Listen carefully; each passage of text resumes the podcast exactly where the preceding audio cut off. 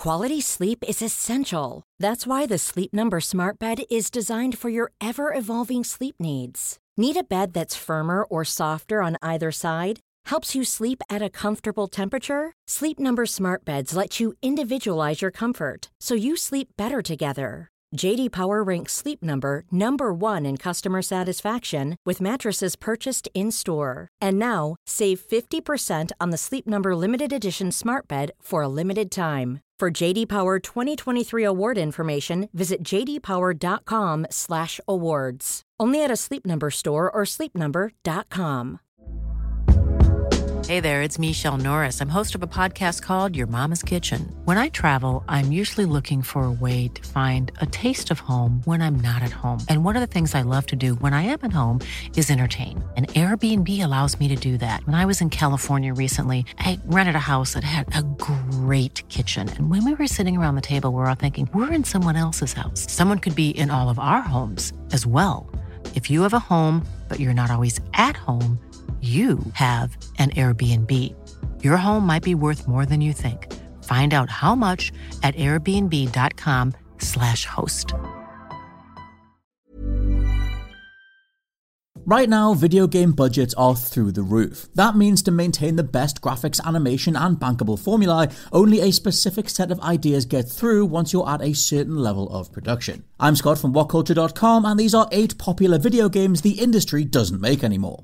Number 8, 3D beat 'em ups. Where 2D brawlers saw something of a renaissance across the last few years, we haven't had a decent 3D brawler for I don't even know how long. Coming as the natural successor to 2D versions at the start of the 2000s, the idea of kicking seven bells out of random goons with an assortment of weapons and environmental attacks was a given. It's what the bouncer on PS2 was sold as, what Tekken 3 debuted as its force mode, and what Namco's own Urban Reign absolutely nailed. Even the Minority Report game was a fun physics based brawler that nobody would ever believe telling them today. The nearest thing to a 3D brawler that we've had in a decade is Gang Beasts, which is honestly phenomenal, but the genre deserves so much more. Number 7. Games that had fun with physics. Following Half Life 2's expert demonstration of Havok physics, everybody and their fourth cousin started developing titles where the environment itself was a weapon. Or you could watch various enemies pirouette through the sky with some well placed explosives. It was such a fun time, and Hitman 2 Silent Assassin adopted the tech, as did Max Payne 2, and the ludicrously fun Psi-Ops the Mindgate conspiracy made a whole game out of it. Crushing enemies against walls, flying around on random objects, or taking people out with a tossed piece of scaffolding to the face, few things were more straight up enjoyable. Then it became the go to mentality that canned, handcrafted animations were king, and Havok physics largely have taken a back seat. You saw a version of this return with LucasArts' Euphoria engine in The Force Unleashed,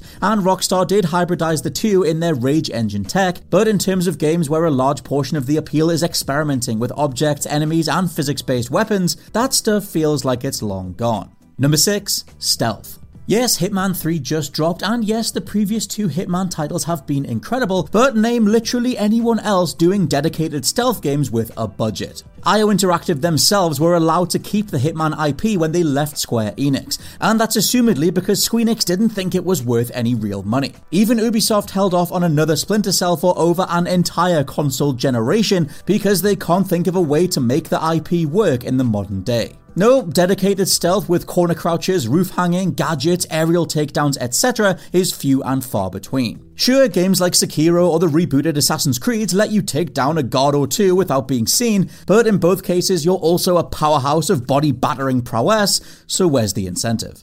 Number 5. Movie tie ins. A consequence of your average multi platform budget being around $20 million, and the reality of movie production schedules being nowhere near enough time to craft a decent game anymore, the days of EA releasing Lord of the Rings titles for us to play alongside the films are sadly over. Hell, it took until the Avengers to even get an 8th generation Marvel game other than Sony footing the bill for Spider Man, and neither were connected to their respective MCU releases. Interestingly, though, we are seeing some attempts at getting tie ins going again. The Mummy Demastered is a stellar Metroidvania crafted by indie darlings WayForward. John Wick's tie in is a neat turn based affair from Mike Bithell, and Zombieland Double Tap Road Trip was a Dead Nation style shooter from veterans High Voltage. If we're talking about titles the caliber of Chronicles of Riddick or X Men Origins Wolverine, though, it's hard to see how they could come back. AAA game creation takes at least three years to get anywhere close to top tier visual and animation fidelity, and that's if a movie's various production deadlines don't get overhauled in the process. The solution seems to be more games like The Mummy Demastered, smaller titles from trustworthy teams who can roll with the punches, with less to lose if entire scenes get cut or if the story shifts in the closing months of shooting. Number 4 Arcade Sports Games. Sure, you can point to one release in almost 10 years, WWE Battlegrounds, as quote unquote flying the flag for arcade sports games in the modern era, but one, the game itself was pretty damn terrible, and two, 2K only made it as a way to maintain unit cost profits in 2020 after their 2019 WWE game fell the F apart. Go back further though, and even mainline wrestling games were far more over the top. The SmackDown series used to be adored far and wide for its overblown animations and room shaking slams. And that's before you get to EA dedicating an entire wing of their company to EA Sports Big, a label purpose built to make the wackiest sports titles possible. From here, we got NBA Street, SSX, and Def Jam Vendetta, all larger than life titles with elasticated animations and satisfying game mechanics, designed to take a sport that you loved or at least enjoyed watching and then crank it to unrealistic proportions. Why this approach to sports titles went away, I'll never know. Because if Rocket League proves anything, it's that people love out of nowhere twists on established rule sets that prioritize fun over all else. Number 3 Cover Shooters. After Resident Evil 4 showcased over shoulder aiming and Gears of War locked that down to a series of waist high cover points to trade fire with enemies, it was off to the races for any other action franchise looking to cash in. Now, Gears is still going strong, but Resident Evil completely lost its way in the process, backing off from the zombies with guns fare of RE6 into a PT style reboot that got the franchise back on track. Cover shooters, though, they haven't been meaningfully iterated on in a way that's stuck since the original Gears trilogy. Dark Void tried to make a vertical cover shooter where you literally were attacking enemies vertically, Dead to Rights mixed in melee combat, and Fracture tried to let you dynamically create and destroy cover, but nothing has gone the distance. In the end, for as solid as Gears 5 or the Division games are, they are boilerplate when it comes to formulaically applying lessons learned over a decade ago. Number 2 Open World Crime Sandboxes.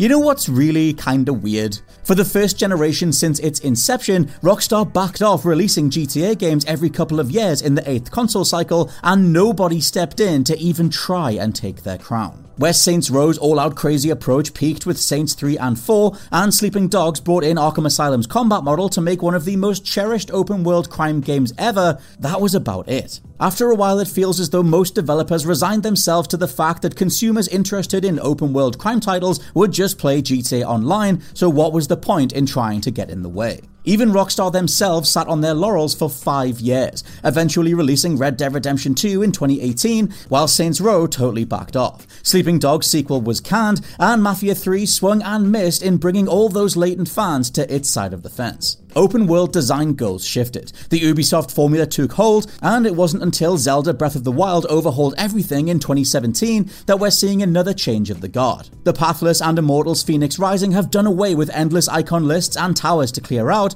but can a new crime game mold itself to this freer template? Is GTA just too big a contender for anyone else to step in the ring?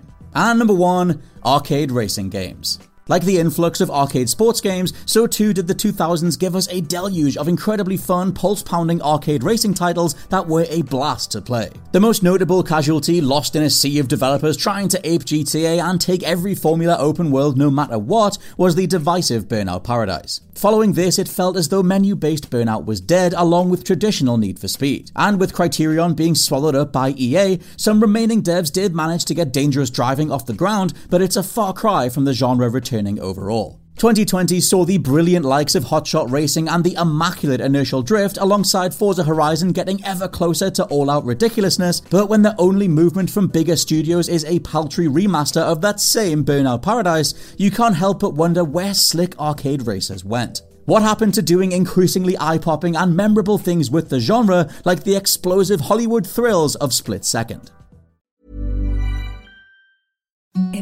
The softest sheets you've ever felt. Now imagine them getting even softer over time. That's what you'll feel with Bowl and Branch's organic cotton sheets. In a recent customer survey, 96% replied that Bowl and Branch sheets get softer with every wash. Start getting your best night's sleep in these sheets that get softer and softer for years to come. Try their sheets with a 30-night guarantee. Plus, get 15% off your first order at bowlandbranch.com. Code BUTTERY. Exclusions apply. See site for details.